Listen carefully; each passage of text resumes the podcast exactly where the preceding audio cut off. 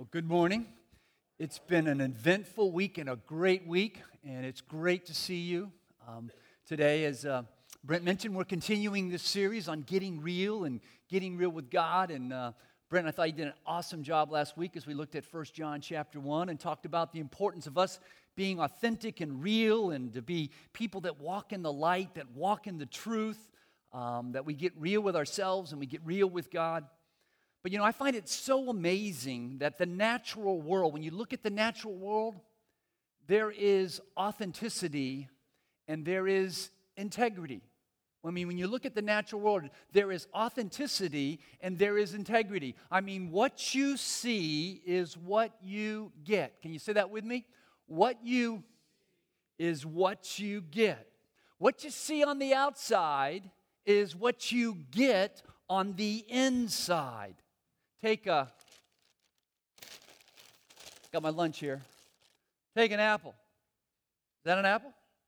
It's an apple. I mean, what you see on the outside is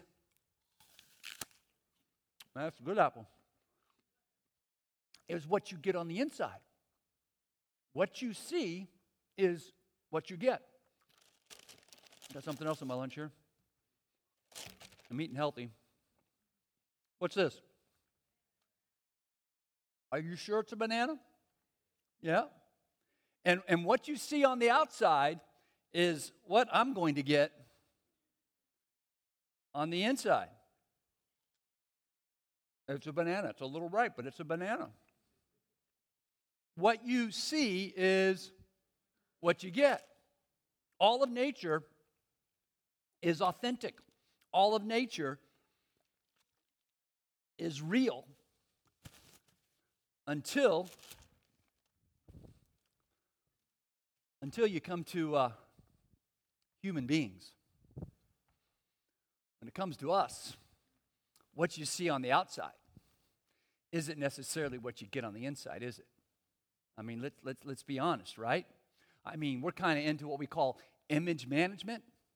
I mean, how many of you this morning are trying to look older on the outside how many of us are trying to look younger on the outside, right? Come on, let's be honest. You guys aren't raising your hand. You know it's true. Because what you see is not what you get when it comes to human beings. I mean, I, honest and truthfully, no one raised their hand for wanting to look older. I honest and truthfully remember my first church, I was in my early 20s, and I wanted gray hair. I thought I'd be more distinguished as a pastor at this Baptist church if I had gray hair. You know, I, I was looking forward to the day. Uh, can you believe that? You know?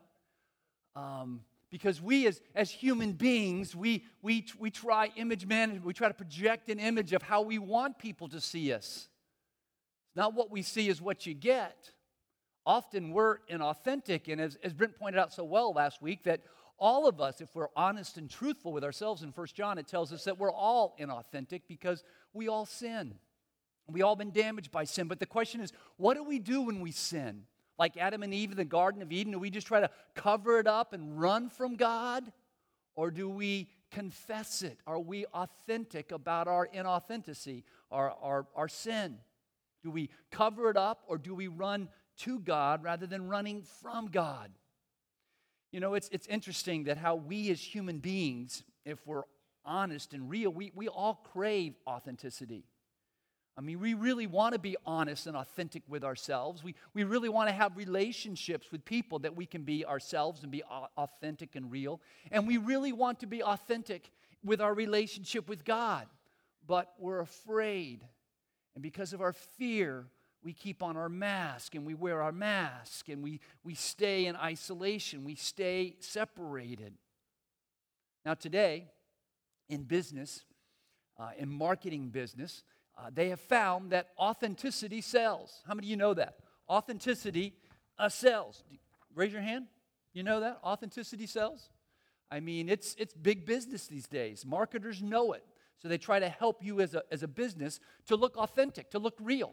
Matter of fact, we saw this explosion begin to happen about two decades ago with, with the talk shows on TV with Oprah. And you can think what you want to think of Oprah, but she is authentic and she's made hundreds of millions of dollars of being real and dealing with real problems in real life on TV. I mean, there's an explosion of talk shows. And from that came what? Reality TV.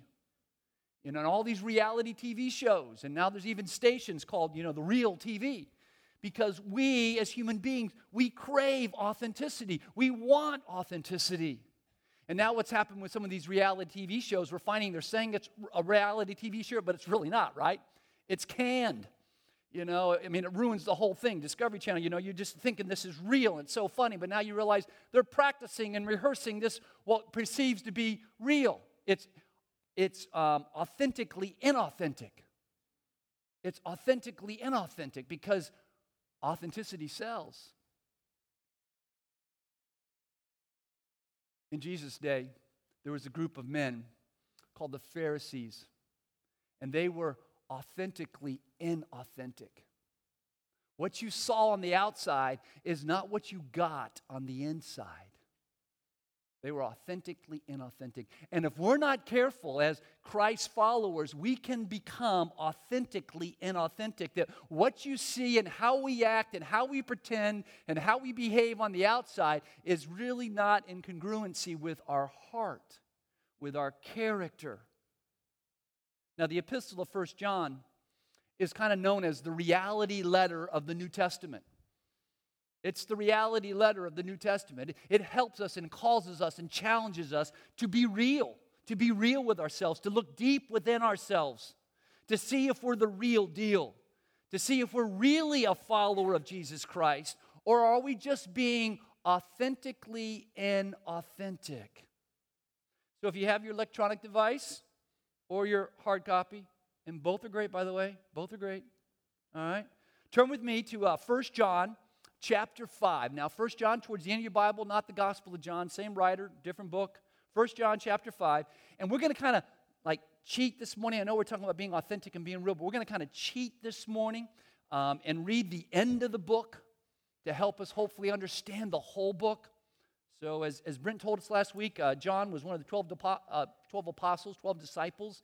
He was part of the inner circle of Peter, James, and John. Um, he uh, lived in Jerusalem where all the disciples were lived initially for, for, for the first couple of decades. And, and then when uh, uh, Jerusalem became under a lot of persecution, he skedaddled. That's uh, Greek for he got out quickly out of uh, Jerusalem around AD 67 before Jerusalem fell to the Romans and the temple uh, was destroyed in AD 70. So he takes off out of there like all the other disciples take off out of there. It appears that John ends up in Ephesus, a big, beautiful seaport city. Um, and there at Ephesus, he begins to plant and work and help the church there. And he's probably writing this letter called First John to the believers there at Ephesus um, around AD uh, 85, 89, 80, AD 90, right in there. Um, he's writing it to this church, or, or he could have been writing it to those churches that he talks about. John also wrote the book of Revelation at the very end of our Bible, uh, Revelations, right? Um, which one is it? Revelation. That's right. Okay, yes. Um, I knew when I said it, I said it wrong. Um, and uh, in the first three chapters, he talks about the seven um, cities, the seven churches of Asia Minor. So it might be going to those seven churches as well. What I'm trying to say is this little letter is, is written for us, it's written for our church. All right? And then in 1 John chapter 5, verse 13, John states kind of like the main theme. And he kind of comes back to this main theme as you read this book over and over again, that main theme of kind of getting real with God and and he kind of, John kind of wrote in a circular motion. He would talk about this for a little while, then he'd go up and talk about this for a little while, and then he'd come back and talk about this, and then he'd go over and talk about this, and he'd go back over. I mean, it can be a little confusing. Um, now, the Apostle Paul was more linear, you know, but John's kind of talking in, in, in, in, a circular motion, but he has a theme, and uh, we're going to see one of these themes. And so as we look at the end of the book, in 1 John chapter 5, verse 13, we kind of see his purpose in writing. John says this I write these things. My, my purpose in writing you is to you who believe in the name of the Son of God, that you may, what's the word? I'm writing to you, those that you say you follow Christ, you believe in Christ. I'm writing these things to you so that you will what? You'll know. You will know that you have eternal life.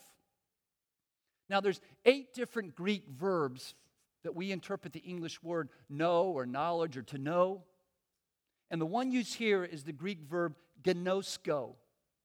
It means to, to know by firsthand experience.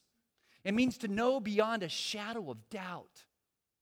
John saying, I'm writing, I'm writing for the purpose so that you will know, that you'll know without a shadow of doubt that you are in Christ, that you will have eternal life, that your soul will live forever. You don't have to hope, you don't have to wonder. I'm writing this little letter so, so you can measure yourself, so you can be authentic and real with yourself and see if you're really in or if you're not. I want you to take off the mask. I want you to see the truth about yourself. I want you to know and he kind of gives us in 1 John chapter 2, now back up to 1 John chapter 2, he kind of gives us the, uh, the test of authentication. He kind of tells us this is the test of, of helping you to see if you're the real deal. And he kind of gives us three tests in this chapter to see if we're really true followers of Jesus Christ or maybe we're just being authentically inauthentic. All right? Are you with me? So let's pick up reading in uh, John chapter 2 with verse 1. John begins with these words. He says, My little children. Doesn't it sound condescending, you know? Um, it's not. It's a term of affection. John's probably about 75 years of age here. He's like a spiritual father, like a spiritual grandfather to uh, these believers in these churches or the church at Ephesus. So it's a, he's saying, My dear children, man, I, I, I love you. I see you as like my dear children, my children. I'm writing these things to you so that you may not sin. Man, I don't want you living a lifestyle of sinning, but of holiness. But if anyone does sin, we have a what? We have an advocate. We have an advocate. We have, we have a, an attorney who will stand in our defense. We have an advocate with the Father, and his name is Jesus Christ, the righteous. Is there a better advocate? than one who has lived a perfect life, one that lived without sin. He is our advocate. And he is the propitiation. Can you say that with me? He is the what? Propitiation. It's a great theological word that means payment. He's the atonement. He's the sacrifice. He is the propitiation for our sins, and not for ours only, but also for the sins of the whole world. Now, this is very important that we understand this. It creates a lot of confusion when we don't. Finding Jesus Christ is the beginning of the journey, not the end. Too often, the Christian community looks at finding Jesus as the, the end all, the solution to all their problems. All their sins are gone away, all their sins are forgiven, so they sin no more. All their problems are gone away because they have, they have Jesus now. That's not what John is saying or implying or teaching here. He's saying life is a journey and, and it's tough most of the time, even if you have faith in Jesus Christ, even if you're following God faithfully. Just because you are following God doesn't mean all your problems, all your struggles, all your sin goes away. Finding Jesus is the beginning of the journey. It's not the end. He is the propitiation for all our sins. He is the perfect sacrifice that, that turns away the wrath of God. John is saying every Christian is a work in progress. But here's the test. Here's the test for you to take to see if you are the real deal or if you're just being authentically inauthentic. Test number one is this obedient living. Look at verse 3. And by this we, what's the word? No. Is it up there? By this we know, and it's that same word gnosko, we know that we have come to know him if we keep his commandments. Whoever says, I know him, but doesn't keep his commandments is a liar, is inauthentic. And the truth is not in him. Now, let me be very clear here in what John means by keeping his commandments, or this can become very confusing and can lead to damaging conclusions. Let me kind of explain this by asking the question what, what, what's the essence of Christianity? I mean, what is Christianity all about? I mean, if I mean in in, in um, Sunday school when you were a kid or catechism, and the teacher asked a question, what was the answer the kids used to always say? That's right. Jesus is the answer to everything. Jesus. So let, so let me ask it again. What is the essence of Christianity? Jesus. You guys weren't in Sunday school, okay? Uh, what is Christianity all about? Jesus. Jesus. He's our advocate. He's the propitiation for our sins. It's all about Him. That's why we call it Christianity and not religianity, because it's all about Christ. Now, word has it on the street that the essence of Christianity is rule keeping. So what Christianity is about down at Palm Beach Community Church and other churches, it's about keeping His commandments. And people's perception, be it right or be it wrong, that if you strip away all the excesses, you'll discover that the essence of Christianity is rule keeping. And let's let's let's be honest, can we? Let, let's get real with God. Isn't that what many of us think? I mean, God forbid. But if you were to die tonight, and you were to stand before God, and God was to say to you, Why should I let you into my heaven? Why should I let you in? Why should I let you in? Why should I let you in? How would you respond? Would you say, well, I lived a good life? I've kept most of the, the rules. I, I haven't killed anybody. I've kept the Ten Commandments. See, we kind of believe that the essence the basis on which we get to eternal life in heaven is based upon our human performance. It's based upon keeping the rules. Can I be forthright and honest with you? As long as large numbers of people equate Christianity with rule keeping, with not being gay or having an abortion, and you can name the rules, whatever the rules are, as long as large numbers of people equate Christianity with rule keeping, then large numbers of people are going to stay away from Christianity and spend a Christless eternity in hell. And if you'll take a penetrating look at the core of Christianity, you will not find a code or a creed you will not find rules and regulation. You will find it's all about a person. God's very Son, Jesus Christ, our advocate, who willingly laid down his life for our sins. The essence of Christianity is Christ. It's the gospel. It's the good news that God loves us and He wants a relationship with us. So He, he sent His very own Son to live a sinless life and to give his life and to die so that we can live. The essence of Christianity is Christ. Now, if you're in relationship with Christ, you need to obey him.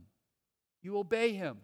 Read Matthew chapter 28 that once you become a believer, you profess faith in Christ, one of the first things you do is you obey him by being publicly baptized. You identify with him, you, you obey him, and you begin to live a life in obedience to him. You see, rule keeping is not the essence of Christianity, but it's the evidence of a life changed by Jesus Christ. It's not the essence, but it is the evidence. And as John puts it, if you know God, you should be living an obedient life. That's the first test. So, are you living an obedient life? Are you obeying God in, in every area of your life? Or are you choosing not to? Are you the real deal? Or are you just authentically inauthentic?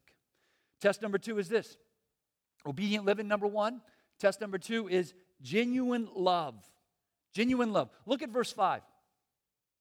But whoever keeps his word in him, truly the love of God is perfected, the love of God is demonstrated. By this we may, what's the word? No, there it is again. By this we may know that we are in him. Whoever says he abides in him, is a believer in him, has faith in him, ought to walk in the same way in which he walked, in which Jesus lived. So, how did Jesus walk? How did he live? It was the path of genuine love. It was that path that led him to the cross. You see, love is more than a feeling, it's an ethical response to do the right thing. And Jesus lived the life of love.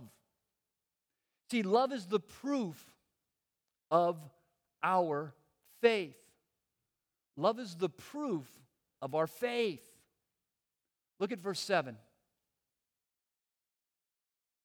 Beloved, I'm writing you no new commandment. This really isn't a new commandment, but, but an old commandment that you've had from the beginning. And we talked about that a couple weeks ago, the Shema, you know, and Leviticus and Deuteronomy, it talks about loving God with all our heart and loving our neighbor. It's an old commandment. The old commandment is the word that you have heard, and at times the same, but it's also a new commandment because Jesus brought life and light to that commandment. Remember, we talked about the, the, the, Good Samaritan and what it means to love our neighbor and the fact that the world and everybody is our neighbor and we need to love them. And they had a kind of a false understanding of that. They had a very limited view of loving that. We don't need to go back to that message. Um, all right. Uh, the old commandment is the word I've heard. Verse 8 At the same time, it is a new commandment that I'm writing to you, which is true in him and in you, because the darkness is passing away and the true light is already shining. If we will genuinely love others, then the light of God, the light of Christ, is living in us. It's the light of love. Here's the proof that you are the real deal, that you are who you say you are. You love, you genuinely love people. Look at verse 9. Whoever says he is in the light and, what's the word? Hates his brother is still in darkness. Whoever loves his brother and abides in the light, and in him there is no cause for stumbling. But whoever hates his brother is in darkness and walks in the darkness and doesn't know where he's going because the darkness has blinded his eyes. Isn't it amazing that when you let hurt and fear and hate get into your heart, it darkens your world? It darkens your outlook. It blinds you to the truth. It blinds you to the truth about yourself. In college, I became um, very good friends. Probably one of my best friends was a guy by the name of Charles David. We used to give him a hard time. We used to tell him he has two last names, you know, or two first names. We call him David Charles and Charles David. And uh, he was from Rhodesia at the time. He moved, he came over to, America, to Memphis, and he was going to school like I was to become a minister.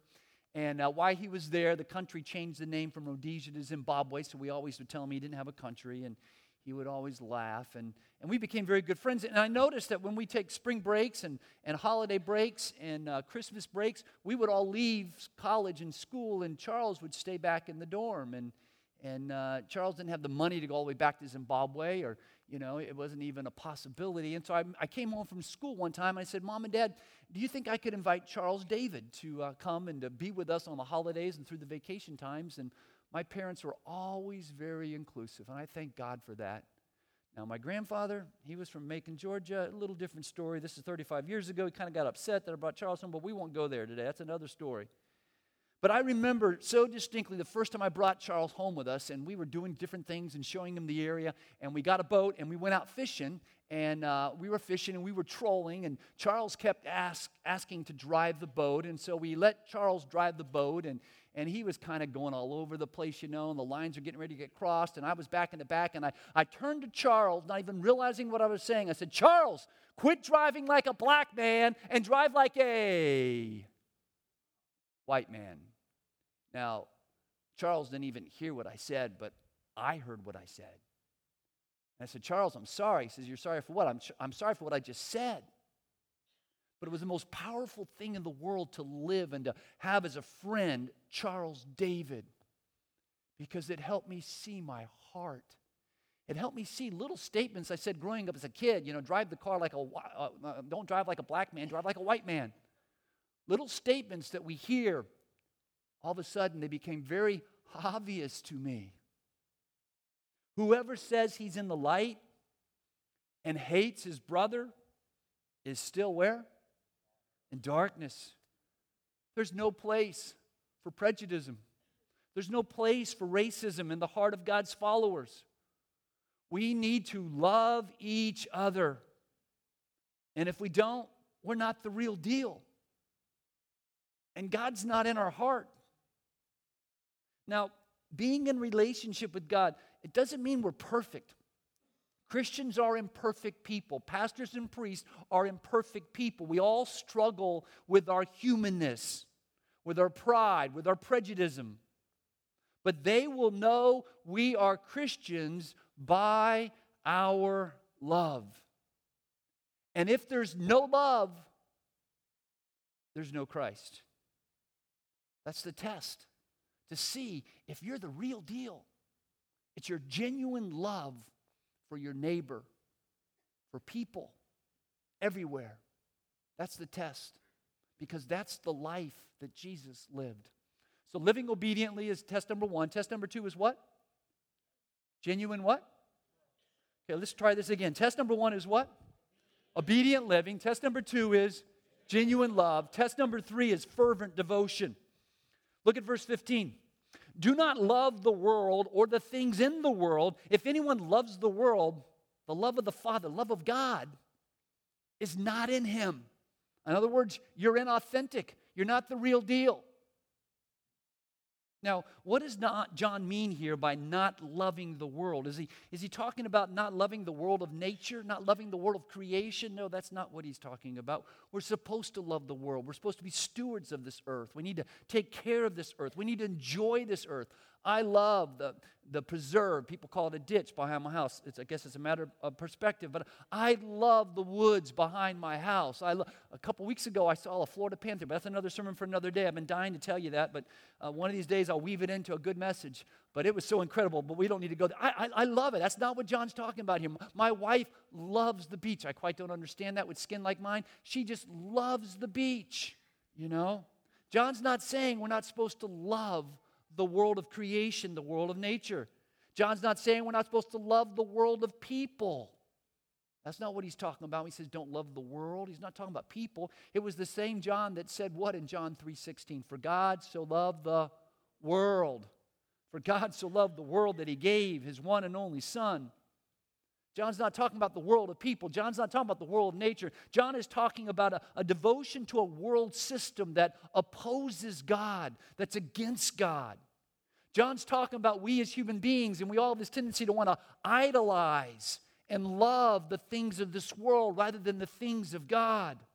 He kind of explains what he's talking about in verse 16. He says, For all that is in the world, the desires of the flesh, our fleshly desires and, and the desires of the eyes, the desire to always craving and wanting more and more and more, and the pride of life. This is not from the Father, this is not from God, but it's from the world. You see, we should guard against these human desires and appetites that diminish our fervor and our devotion to Christ. If we're the real deal, our affections and our appetites ought to be for the things of God, not the things of this world. We ought to be seeking first God's kingdom, not this kingdom. And as we live our life, the things of this world, they should be growing strangely dim. They should be diminishing in value to us. The truth is, life is difficult because we are in a struggle. We're in a struggle of devotion. The world is crying out for our devotion, and God wants our devotion. The kingdom of God or the kingdom of the world. And we're in this spiritual battle, this spiritual battle of, of light versus darkness, of God's kingdom versus the world's kingdom.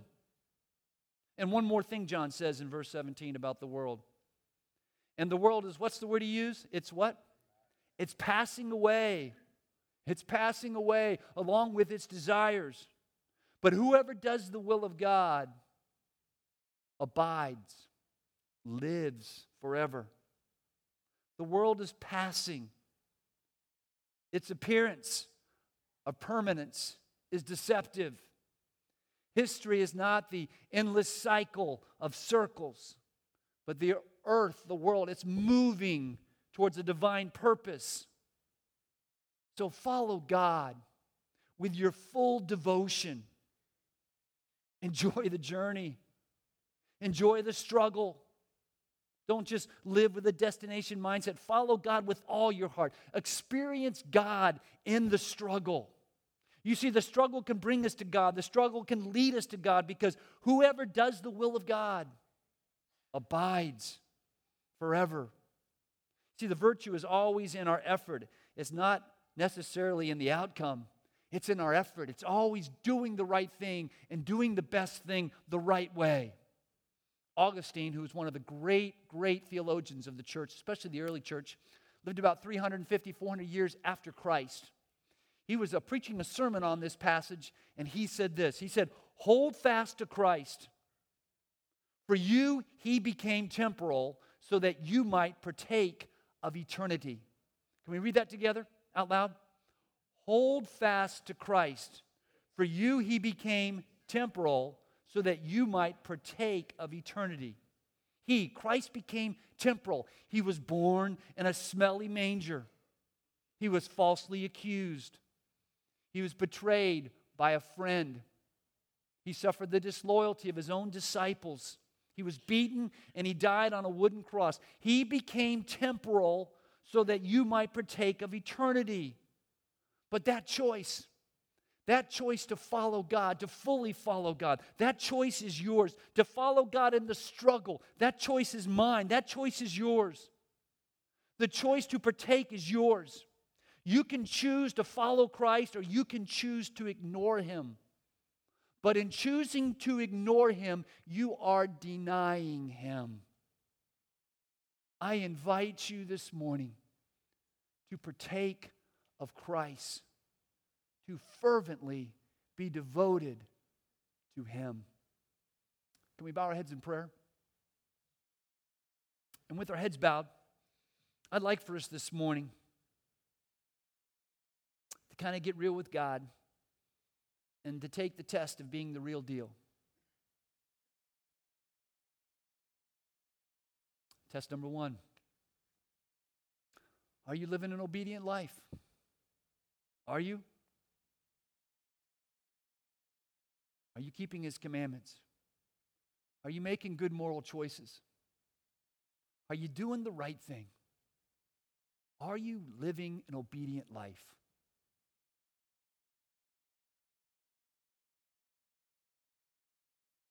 If you're not, you might need to get real with God this morning and take off the mask. Say, God, I've been authentically inauthentic. Test number two Do you genuinely love others? Do you? Do you love others? Or has your heart been discolored and darkened by prejudice and pride? Are you genuinely loving your neighbors? Test number three Are you fervently devoted to Christ? And are you holding fast to Christ? Are you finding and experiencing God in the struggle? Are you following God with full devotion? Are you fervently devoted to Christ? Are you?